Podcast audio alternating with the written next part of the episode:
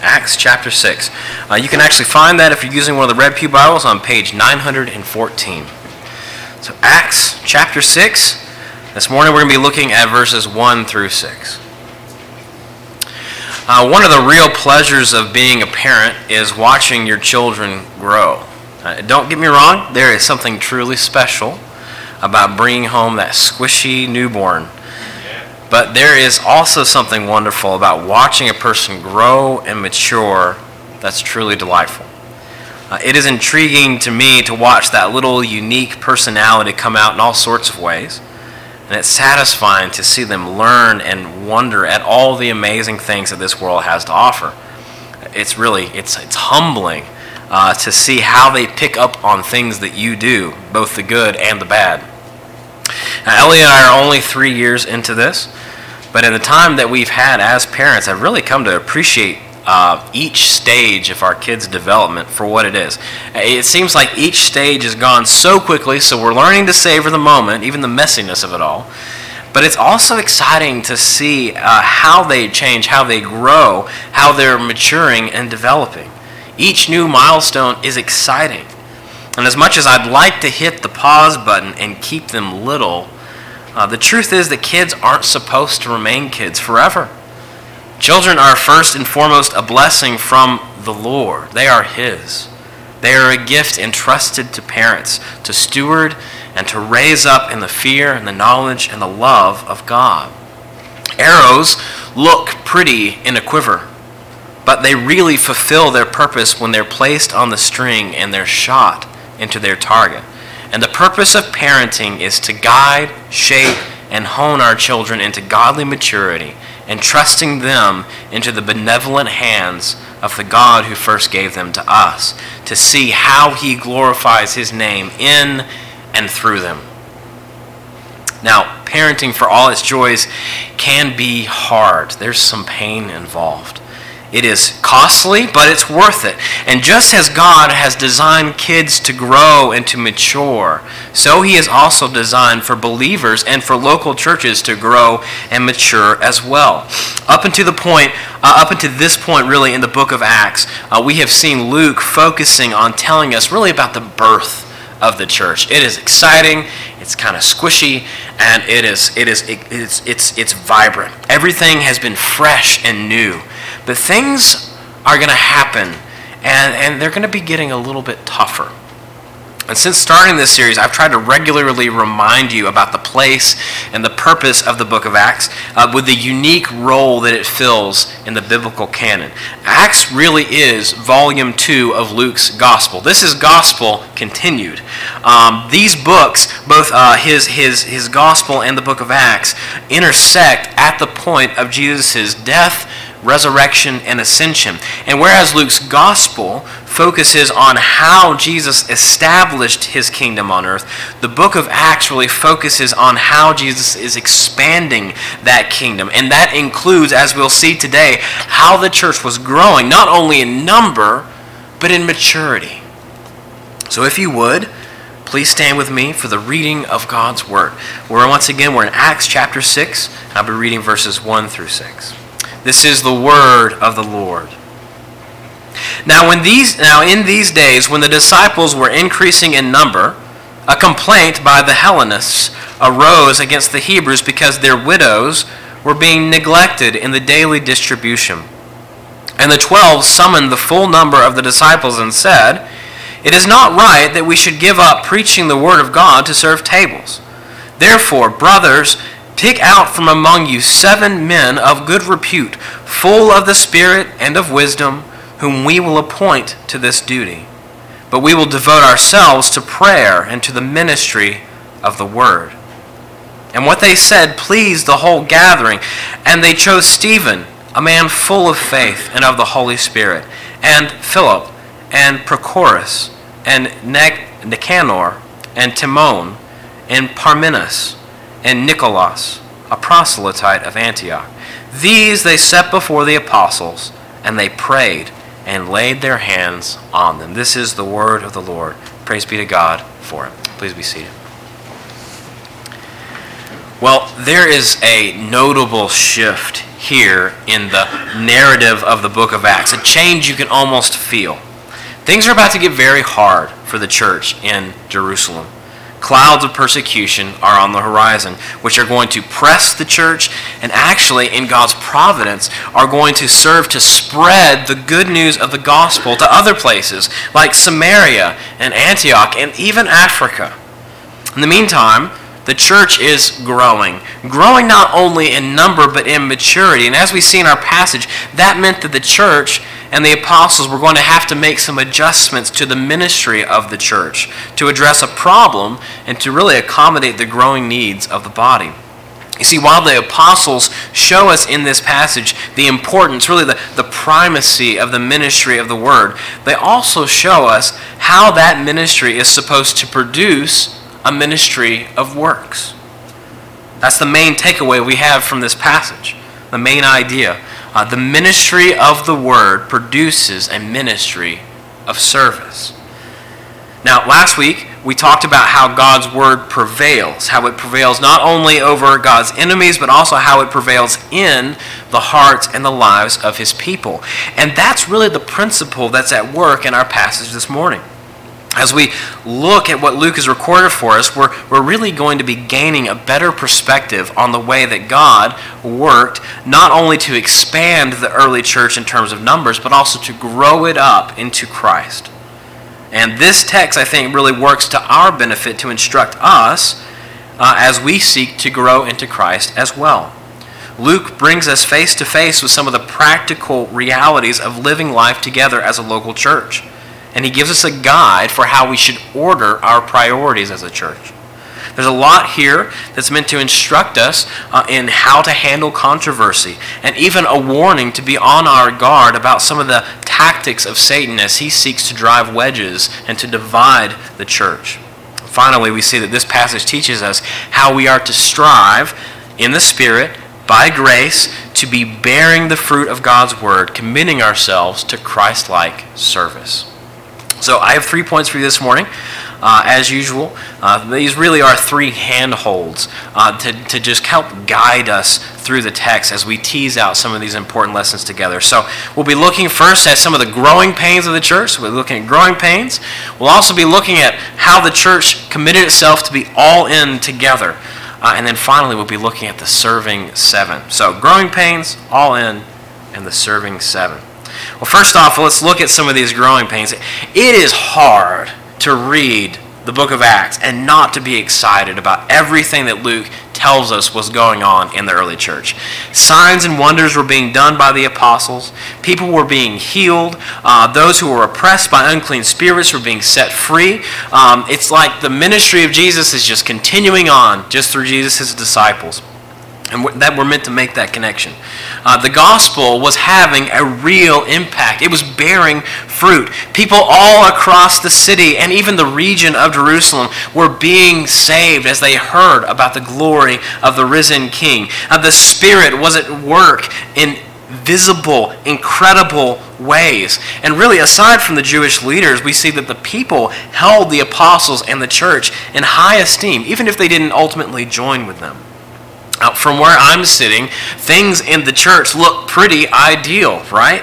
I mean, this is the kind of church you want to be part of, a place where the word is being preached powerfully and clearly, where hearts of the people are being joined together as one, where people are caring for one another and taking care of one another's needs in this loving community that the Holy Spirit is bringing.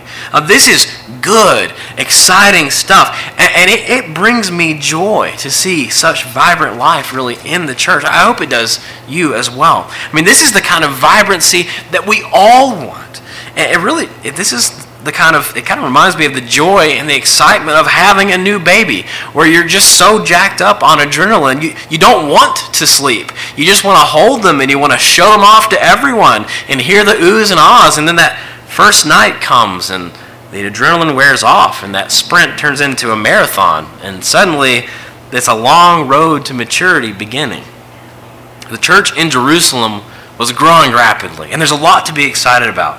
More than ever, Luke says, believers were being added to the Lord, multitudes of both men and women. But we see that as God added more and more people to the church, a problem arose as well. And Luke tells us about this in verse 1. He says that a complaint came up by the Hellenist believers against the Hebrew believers because their widows were being neglected in the daily distribution of the church. Now, Luke has already given us a little bit of background about what was happening. Uh, he's already told us that after Pentecost, uh, the believers in Jerusalem were leveraging their resources and taking care of one another's needs. Uh, people like Barnabas were selling property and they were giving it to the apostles to be distributed to any who had need. In the ancient world, no one was more vulnerable than widows and orphans. It was already customary in Jewish culture to care for widows and orphans.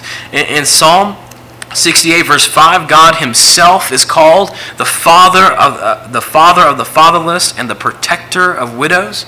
In Isaiah chapter 10 verses 1 through 2, uh, God declares woe to those who decree iniquitous decrees and the writers who keep writing oppression, to turn aside the needy from justice, and to rob the poor of my people from their right, that widows may be their spoil, and that they make the fatherless their prey. So clearly, God makes caring for the vulnerable a priority, and we see that being played out here in the church in Jerusalem. Uh, James actually tells us uh, that he says, Religion that is pure and undefiled before God the Father is this to visit orphans and widows in their affliction, and to keep oneself unstained from the world. So the church took this, this duty seriously. Paul actually tells Timothy, honor widows that is to care for them and for their needs. And he even indicates in his, in his letter to Timothy that the early church had a system uh, to enroll widows, to care for them, especially those who had no, no family. Uh, that they, the church was actually to take them in and to care for them as if they were their own mothers. So, in the rapid expansion of the church of Jerusalem, we see this was happening, but we see that some people were being left out the care of some of these widows who were part of the church, specifically the Hellenistic ones, were getting missed. Now, I don't think this was because of a lack of resources, so much as it was an, uh, an administrative oversight. Although, from the way that this complaint is represented, it's possible, at least from the Hellenist point of view, that they felt this oversight was actually intentionally targeted at them. Now, Hellenists were Greek speaking Jews who were born or who lived abroad outside of Israel. Uh, for what, whatever reason, they had grown up in places like Crete, Rome, Tarsus, Syria, and so on. And Greek uh, was really the common language of the day, sort of like English is now. So they would have grown up primarily speaking Greek. Likely, they had grown accustomed to Greek customs as well. And so, uh, whereas uh, Jews in, in, in, Israel typically spoke Aramaic, uh, these would have spoken Greek. And because of that, we know from, from history that they were kind of looked down upon. It was typical for Hellenistic Jews really actually to move to Israel in their old age because they wanted to die and to be buried in the promised land. So it's not surprising there would have been a significant number of Hellenistic widows living in Jerusalem at this time.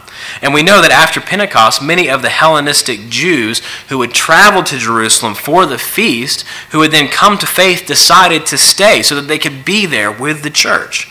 As a result, uh, they would have been particularly vulnerable because they lacked the resources and the connections of their Aramaic speaking brothers and sisters. Now, it's really hard as we look at this to say whether or not the Hebrew Christians were intentionally neglecting the needs of these widows to care for their own. But it certainly seems like the Hellenistic believers thought so. At minimum, the needs of this minority were being overlooked because people's focus was elsewhere. And so we're seeing how the biases of the culture were apparently spilling over into the church and affecting it. Now, to this point in the book of Acts, we've seen Satan trying to assault the church. He had assaulted the church on two fronts. First, he had put pressure on the church through these Jewish leaders who had opposed the gospel. But we see that that only caused the church and the apostles to share the gospel more enthusiastically. Then he tried to infect the church with sin through Ananias and Sapphira. But God acted quickly and defended the purity of the church, and the believers had only grown in their fear and their reverence for God and His holiness. Now it appears that Satan is attacking the church on a third front by sowing division in the church, playing to the inward biases of these believers. Now, this is a subtle but effective strategy. Though at this time the church was pretty much made wholly up of Jews, it still had an international flavor to it because it was made out of Jews who were from lots of places throughout the Roman Empire. They shared one faith in one Lord. They had partaken of one baptism and received one Spirit. Luke tells us how the believers were living together, being of one heart and soul. But in the rapid increase of the church, we see that an oversight had occurred, which threatened to put a crack in that unity. The Hellenistic widows were not being cared for in the same way as the Hebrew widows were being cared for. And categories within the church itself were beginning to form, so that there was a real threat of division. Whether this was intentional or not, the issue, this issue had the potential to grow into a real disaster. Churches have become divided. People have really acted in hateful ways towards other professing believers over issues that are lesser than this. Deep seated biases are not thrown off easily. And it's easy for us to really to prioritize the needs of fellow believers that we have more in common with than to really care for the needs of fellow believers who are different from us. Never in my life have I ever seen the church in America so divided as it became in 2020. Things got real, personal, real fast. And divisions in our culture spilled over into the pews. Now, I think that the primary reason for these widows being overlooked was administrative. We also have to consider that there was a distinct difference between the way that some of these widows were being treated as opposed to the way that other widows are being treated. And it happened to reflect this cultural bias of the day. Perhaps this was simply because the Hellenistic widows lacked the connections of their, the Hebrew uh, widows, or perhaps they were intentionally being ignored. Either way, this was a big oversight, which, though it may have started small, even innocently, had the potential to disrupt the unity of the body. Now, for most of my life, I have been part of small churches where people know each other deeply and personally. In this period between Pentecost and the scattering of the church in the book in, in Acts chapter 8, the church grows in a staggering rate. Uh, uh, Luke has actually, he just stops telling us the number of believers um, because they're, they're, it's, it's growing so quickly. Uh, but some estimates put it around 20,000 at this point. How exciting it must have been to see the gospel at work like this. I mean, can you imagine in the course of a few months the church going from 120 people hiding out in a room to 20,000? It's astonishing. But as exciting as it would have been to have been there, to see this, to be part of this, even, we need to see that such explosive growth is not everything. By telling us about this situation, I think God is actually warning us, whether we're a big church or a small church, about, the da- about dangerous oversights that can creep into the church so that we miss out on our responsibility to one another. It's a warning here big or small, about the development of cliques where we really only care about a few people in the church and not the body as a whole. It is all too easy for those things to form and for us to just spend time with the people we're comfortable around so that we actually begin to ignore the needs of others, people whom God has put us into covenant with to love. So, this is a warning to check our biases at the door, to regard no one according to the flesh, but rather to regard them through Christ's eyes, according to the Spirit. Related to that, it's important for us to realize that there is a sort of growth that is more important than numerical growth. That we're called to grow up into Christ together, even as we commit ourselves to the work of expanding the kingdom through the sharing of the gospel. That's why we're instructed to count others more highly than we count ourselves, to embrace hearts of humility, to follow the example of Christ, to be eager to love even those who, for whatever reason, we have a hard time loving. By love, we prove that the love of Christ dwells in us. The gospel changes the way that we view ourselves, and it changes the way that we that we view each other because fundamentally it changes us. it brings about an unearthly sort of unity, which brings God's people together. Otherwise, who, people who would really otherwise have very little in common. Christ's call goes to every nation, tribe, and tongue.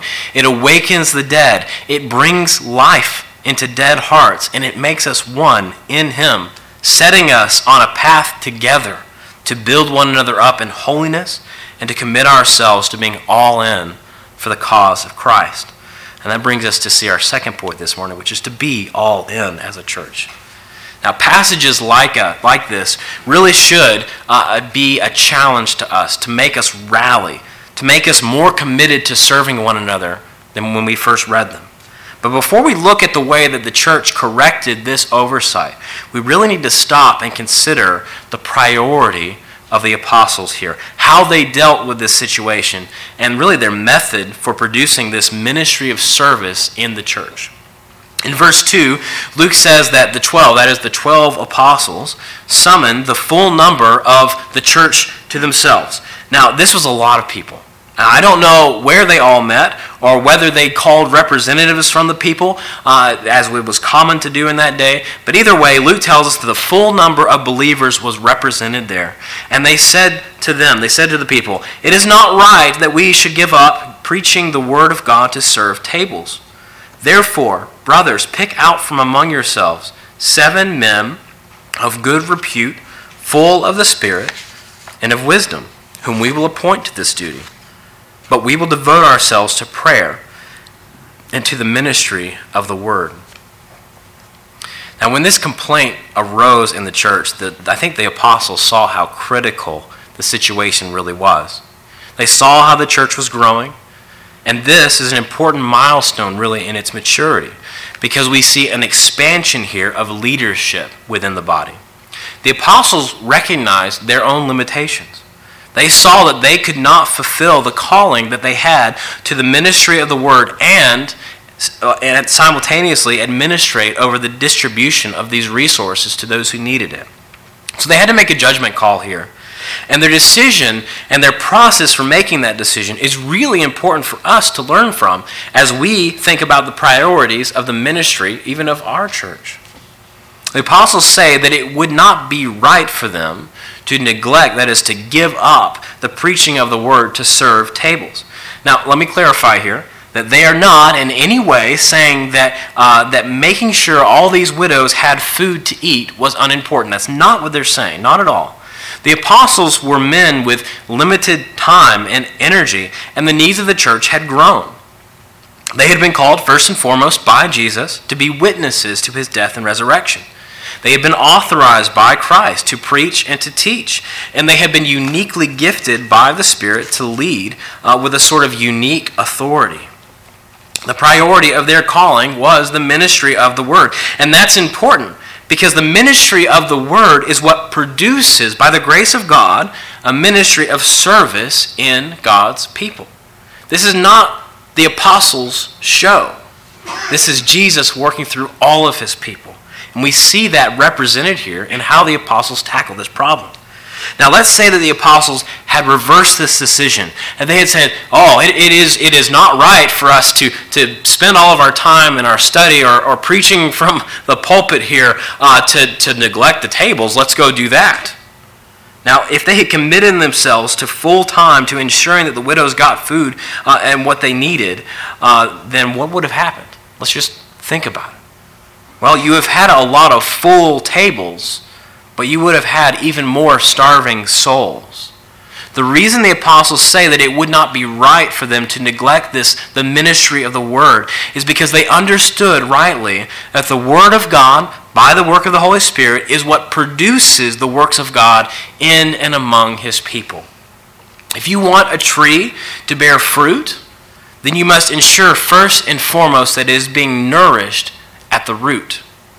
Apples come from trees that are planted in good soil. And the care of widows and orphans, which James calls pure religion, comes from hearts that are rooted in Jesus and are being nourished by his word. The apostles aren't trying to avoid service, and they aren't speaking presumptuously as if the service of widows was below them. They were speaking in wisdom, understanding that the church can only flourish when it's being fed a regular diet of God's Word. That's how the church had come to be in the first place, through the preaching of the gospel. The care of these widows really was the result of that ministry of the Word. So it's important that we as a church see that same priority that the apostles had and that we commit ourselves to this same model. God's word is powerful. The Bible describes it as a double edged sword that pierces through the darkness, that makes the wounded whole. God's word is what calls us to God's ministry, to one another and to the world. If we hope to be doing the works of the kingdom, we must first and foremost be devoted to the word of our King, just as the apostles were. Now, even as the apostles prioritized this ministry of the word, we see that they did not neglect the ministry of service in the church. Instead, they found a way to, to facilitate that. They expanded the ministry by asking the church to select seven men whom they would then appoint to that duty. And there are a couple things to notice about this decision. First, even though the apostles show here the priority of the ministry of the word in the church, since the ministry of the word is what produces a ministry of service in it, they also indicate to us how important this ministry of service in the church really is. In 1 John 3, verse 18, we read this. John says, John, one of the apostles, says, Little children, let us not love in word or talk but in deed and in truth. So, if the apostles were preaching the message of how God so loved the world by sending his only begotten Son to die as a sacrifice for sin, but then the church did not love each other, but rather neglected such a service, then they would have been, in fact, putting barriers up to the truth. The gospel of grace not only reconciles us to God, it actually reconciles us to each other.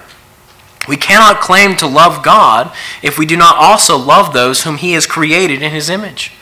Just as, as, as breath comes from the lips of a, of a person who's alive, and it shows that they're alive, so also a ministry of loving service shows that the life of Christ is in us, that the word of the gospel really has taken effect in our hearts. That's why James says that faith without works is dead. The second thing we need to see about the way that the apostles responded to this situation is that they show how all believers are called to minister. All believers are called to minister. The church is not a corporation. We are not a business that offers services or a product that we exchange for a profit.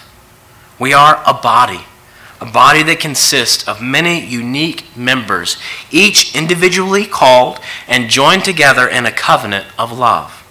If you are a believer, if you are in Christ, then you have the Spirit of God living in you, one Spirit. And that Spirit is what is equipping you for your unique kingdom service in the context of His church. Jesus didn't call his apostles to do everything. Instead, we see how the Spirit had actually equipped others, these men who were selected by the church to serve, to fill in this administrative gap so that the ministry of the Word could go on as well as this ministry of service. As members of this body, we all have a part to play. God has not called or equipped everyone to teach or to preach. Some of you are much better at administration and acts of service. Some of you are uniquely skilled at picking up on people's needs and making sure that they're met. But no one, no one who is in Christ, who has received the Spirit, is without some sort of calling to service in the church. By expanding this ministry, the, the apostles demonstrate to us that we are called to be all in in this mission of exalting Jesus together as a church. We each have a place to play, a part to play. As Peter explained in 1, 1 Peter chapter 4 verse 11, whoever speaks, let him speak as it were the utterances of God. Whoever serves, let him do so as by the strength God supplies, so that in all things God might be glorified through Jesus Christ. The third thing we see here about the way the disciples handled this situation is we see that they warn us about the dangers of micromanagement. They warn us about the dangers of micromanagement. Now, this one, I have to admit, feels a little bit personal, but it's important for us all to see this point. The problem with pastors who are micromanagers isn't just that they tend to burn themselves out, it's that they actually rob the church of the blessing of ministry and they facilitate apathy in the church. Honestly, it goes both ways. Apathetic churches drive pastors and leaders to micromanagement as much as micromanaging pastors drive churches to be apathetic. Christ has not called us to just come and to be served, He has called us to serve one another. We have to take that responsibility. He has called us each to be all in. All in in the sense that we're all called to play a part in the work of His church, and all in in the sense of how we are called to spend ourselves in His service. We must all be careful to guard against the bystander effect, where we tell ourselves, oh, I'll leave that to the professionals. Someone else will do it. Rather, we have to take responsibility for one another, to see the task that's laid before us, to eagerly look for ways in which we can use our talents and our opportunities and our resources to care for one another. That brings us to our third point this morning the serving seven. Well, Luke tells us that the whole gathering of the church was pleased with this solution that was offered by the apostles. And so they chose seven men as instructed, which included Stephen, Philip, Prochorus, Nicanor, Timon, Parmenas, and Nicholas. Now, these are all Greek names, which is noteworthy because it shows us the heart of the church. As you had the entire assembly of the believers here, you had Hebrew Christians, people who spoke Aramaic, people who maybe previously had these biases. And yet, when they called these men together, they, they called men who would care for this as if it was their own. We see they chose men who have these Greek names. Now, it's difficult to say uh, whether or not all of these men were Hellenistic Jews, since it is common for Jews, even in Israel, to have, uh, uh at this point, to have both a Hebrew name and a Greek name. Uh, case in point, Saul and Paul. It's really the same name. Okay? So these have, but, but by listing the names as he's done, I think Luke has shown us how the church worked together to ensure that they had selected men who were going to make sure the needs of these Hellenistic widows were met. This was a step of unity. Now, two of these names stick out to us. One of them is going to be really important in the next few weeks that we have together. Uh, Stephen and Philip, uh, we are going to see them as we continue in Acts, that these two men actually play a really important role in the church, not only in the way they were called uh, to this ministry to serve this need, but also for the way that God used them in the expansion of the church to other places. Uh, both of these men are actually, uh, we see, gifted speakers. Uh, Philip is the only person uh, in really in the book of Acts and I think in the Bible who's called the evangelist. Stephen, as we'll soon see, is the first Christian to be killed for his faith as he was preaching the gospel. So, just because they were called to, the, to serve in this way does not mean that it excluded them from serving in other ways. We see that besides being fit for the task and having these other qualities, as Stephen and Philip had, it's, it's actually important to see how these seven men met the qualifications that the apostles had set before the church. These weren't just anybody, this wasn't a popularity contest. Instead, we see they want to make sure they're qualified. So in verse 3, the apostles had said to pick out from among the congregation seven men who were of good repute. So that means they were upstanding and they were trustworthy. They had a good name. Now, you can see why that would be important because they're going to be handling money. They're going to be handling the resources of the church. They need to be above board. And so, to ensure that everyone is being cared for, they say, pick seven men who are of good repute. Second, we see that they were full of the Spirit. Now, according to Peter in Acts chapter 5, verse 32, the gift of the Holy Spirit is for everyone who obeys God and believes the gospel. So, if you're in Christ, then the Holy Spirit has been given to you. That's who convicted you of your sins. That's who opened your eyes to the glory of Christ. That's who was at work in you uh, to give you faith to effect God's call on your life. That's who is working on you even now to give you a love for God and a love for others. That's who equips you to serve according to the way God has called you to serve. So when the men, when the apostles say to select men who are full of the Spirit, really meaning to the church that they should pick out men in whom the work of the Spirit is truly evident, who were living out the gospel in a very visible way, in whom the power of God was particularly evident. As we'll see in the case of Stephen, these were strong believers who were an encouragement to others. Third, we see that the apostles say to pick men who were full of wisdom. Now, this is going to be a big job, something that took discernment and understanding. This complaint had arisen in the first place because a need wasn't being met. And so the church was, was going to be counting on these men to administrate the resources of the church well. So this was going to take wisdom. Fourth, we see that they were to be approved and that they were going to be appointed to wield authority by the apostles. So they were selected by the church and they were approved by the apostles. And we see actually when these when the church set these seven men before uh, the apostles that they prayed and they laid their hands on them. That's a really interesting act. Uh, the laying on of hands previously was used in the Old Testament when a person was making a sacrifice. It indicated a transfer of sin from the person who was making the sacrifice to the animal that was being sacrificed. But in this case, it's really meant to show the transfer of authority to these men to do the task. It's important to see here that these men did not select themselves or appoint themselves to this position, nor were they wielding their own authority. The church is not a place for politics, where people use their influence or their personal attributes, their likability, to gain positions of authority.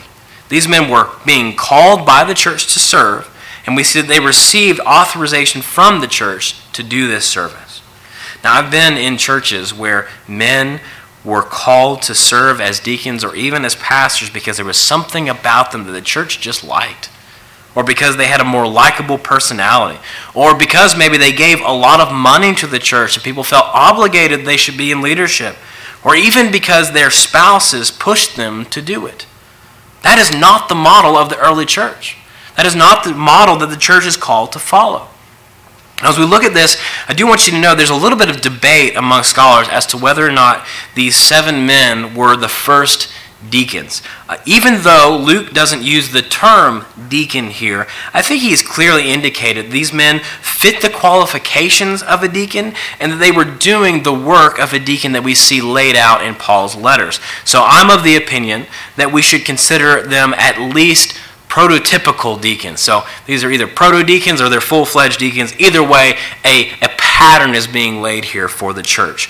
The main thing you need to see about them is that they were ministering to the church, that they were serving the church, that they were chosen by the church to focus on this ministry of service. And that as such, they ministered to the church in a unique and crucial way which allowed the church to be focused on the ministry of the word as well as to care for one another and for people outside the church, even in this ministry of service. So, as the church grew in number, it also matured in ministry. These seven men, these, these deacons, if I can call them that, were a big part of the growth of the church and of God's defense of the church against division. And looking at the way that God used these men, I just want to I want to take a moment just to commend to you the deacons in our church. It, it is very much a service that gets done that doesn't get a lot of attention. And my, my, my goal here is not to put a spotlight on them, but just to commend to you. In, in 1 Timothy 3.13, Paul says that those who serve well as deacons gain a good standing for themselves and also great confidence in the faith that is in Christ Jesus. That standing, that confidence that Paul speaks of here comes because of the way that deacons are called and equipped by the church to serve in this special way. And I want you to know, church, that I am thankful, so thankful to get to serve alongside men like Tim and Tom and Justin. They have served you and they serve you well in ways that you have no idea. So I want to commend them to you as examples of what it means to love and to serve sacrificially. God calls us each to minister to one another. We are not all called to serve in the same ways, but we are all called to serve.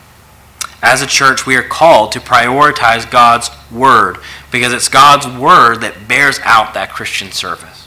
So, learning from the example of the early church, let's each take a look at the opportunities we have to live out this gospel. And let's commit to being all in as a church as we grow in grace together. Let's pray. Lord, we just want to stand before you this morning and thank you for the way that even as the early church grew in number, it also grew up into Christ. And we thank you, Father, for the wisdom of the apostles that we see here uh, as, as you combated division and disunity in the church, um, and how that even as they prioritized the ministry of the word, it promoted a ministry of service so that the needs of people were being met. And the love of Christ was not just talked about, but experienced. And Father, we want to pray that, that this same ministry, this ministry of service, would, would, would flow out in our lives, that it would bind us together as a church, that your word would take root in us and would bear forth fruit, so that we would love each other as you have loved us, so that we would regard one another not according to the flesh, not by according to what we have in common with, with interest or where we're from, or just things that maybe even the the food that we like to eat or how old we are. But Father, I pray and said that you would give us eyes that see the beauty of Christ in each and what you're doing in each one of us. And that as a result, we would commit ourselves to loving you by loving one another. And I pray, Father, that even as that love is displayed, that the world around us would see that the gospel really is true and would praise Christ, who is King over all. And I pray this all in Jesus' name. Amen. Well, our final song this morning is uh, really submitting ourselves to God and asking Him to bring us into His service. So if you would please stand together as we sing Take My Life and Let It Be.